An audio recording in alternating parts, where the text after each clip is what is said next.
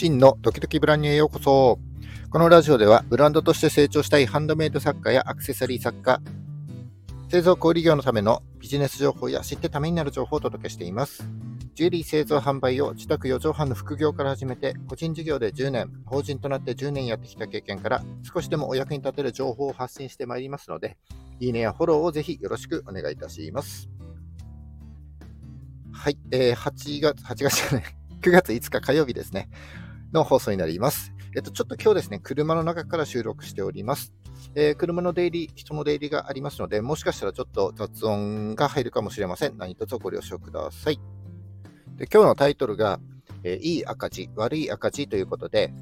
赤字にいいも悪いもあるんかと思った方も多いと思うんですけども、えー、今日はですね、赤字の捉え方について少しお話しした上で、えー、集客と売上アップに関する、え、内容をちょっとお伝えしていきたいなというふうに思っております。うんとただ、なんとなくですね、こう新商品を作って、えー、発表してはいるけども、なかなか売れないとか、えー、一度は買ってくれるんだけども、なかなかリピートがないなどと悩んでいる方にとってはですね、とても有益なお話になるかなというふうに思いますので、ぜひ最後までお付き合いください。よろしくお願いいたします。はい、えー、まずですね、今日のタイトルが赤字にちなんだタイトルですので、はじめに赤字のパターンをですね、ちょっと考えてみたいと思います。えっ、ー、と、細かくすればいろいろ出てくると思うんですけども、大きく分けて3つあるかなというふうに思います。1つ目は、損益計算上の赤字。2つ目は、毎日のお金の収支の赤字。3つ目が、投資による赤字になります。損益計算上の赤字は、売上から原価や営業に必要な経費、それから原価償却費を引いた営業利益がマイナスになっちゃう場合ですね。本業で稼ぐことができていないという状態なので、えー、とても良いとは言えませんけども、次にご紹介するお金の収支が回っているならまだ大丈夫です。で、二つ目の毎日のお金の収支。これが赤字の場合というのは、え資金ショートをしてますので、ちょっと問題ですよね。えー、お金の流れを変えて改善していかないと、いずれ営業ができなくなって、えー、継続困難な状態に陥ってしまいます。で、何はともあれ、収入がないと支払いもできなくなっちゃうので、売上を上げて収入を増やしていくというために、えー、次にご紹介する投資を行っていくことになります。で、3つ目のこの投資という赤字ですけども、うんブランドやこう会社を始めた時に、起業した時に、最初にかかったお金っていうのはもちろんなんですけども、もっともっとちょっとね、ミニマムに考えていただいて、えー、お客様1人を獲得するためのコスト、これも投資というふうに考えられると思います。で、この場合の投資というのは、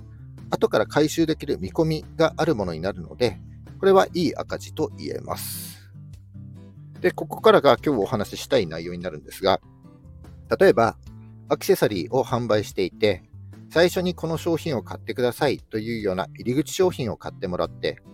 そしてその次にこれを買ってくださいというようなリピート商品をあらかじめこうセットで用意しておいたとします。で、入り口商品が3000円だとして、次に買っていただく商品が7000円。そして入り口商品を買ってもらってから平均して半年以内にこの次の7000円の商品を買ってもらえるというふうにします。そうすると、半年間でお客様から得られる売上というのは、合計で1万円になります。これがライフタイムバリュー LTV と言われるもので、え1人のお客様から、えある一定の期間に得られる利益のことを指しますね。今回の例だと、半年間に得られる LTV というのは1万円です。ただこれは売上なので、えー、例えば原価が40%、原価率が40%だとしたら、原価の4000円を差し引いて、粗利は6000円というふうになりますね。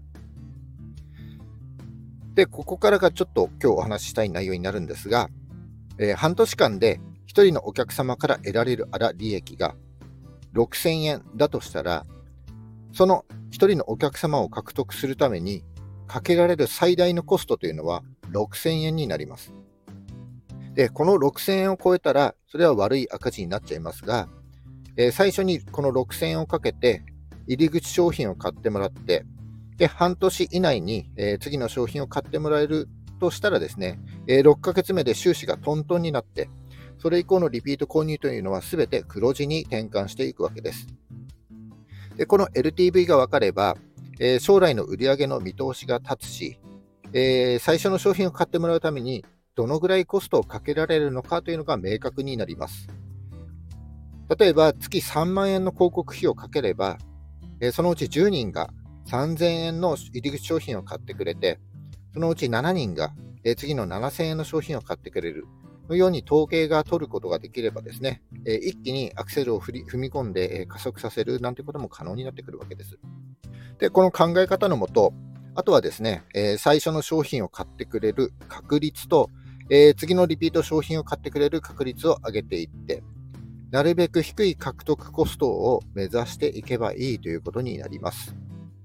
でビジネスで一番難しいのは、えー、最初の商品を買ってもらうことですので、え、この LTV を計算して、え、最初の商品を買ってもらうためにどのぐらいコストがかけられるのかということを計算してですね、え少しずつテストしていけば、えなんとなくこの方程式が見えてくると思います。え商売では損して得取れなんていう言葉があるように、まあ、一時的には損をしても将来的に大きな利益として返ってくるという考え方でですね、えー、最初の商品を買ってもらうために、えー、使えるお金をどんな風に使うか、そして後からきちんと回収するためにはどうすればいいかという手段を考えていけば、必ずこの方程式というのが見つかりますので、えー、闇雲に新商品を出していくよりはですね、今ある商品からブランドの顔とも言うべき入り口商品を作る。そしてその次に買ってもらえる商品を作るというのが、えー、大事だということがわかると思います。えー、過去の統計からですね、どのぐらいの期間でどのぐらいの利益が1人のお客様から得られるのかということを一度ですね、こう調べてみていただいて、え、そして1人当たりにかけられる顧客獲得コストというのを計算してみてはいかがでしょうか。えー、今日はですね、いい赤字、悪い赤字というタイトルで、えー、集客と売上アップに関するお話をさせていただきました。えー、この話が少しでもお役に立てれば幸いでございます。はい、えー今日は以上になります、えこの放送が少しでも役に立った、ためになったと思った方は、いいねをお願いします。え聞いたよという印で、いいねボタンをポチッと押して残して帰っていただけると非常に嬉しいです。今後も頑張って配信してまいりますので、いいねやフォローをぜひよろしくお願いいたします。はい。えー、じゃあ9月5日ですね。昨日はちょっと涼しかったんですけども、今日はまた蒸し暑いみたいですので、えー、皆様体調管理にお気をつけください。それじゃあ今日も頑張っていきましょう。バイバイ。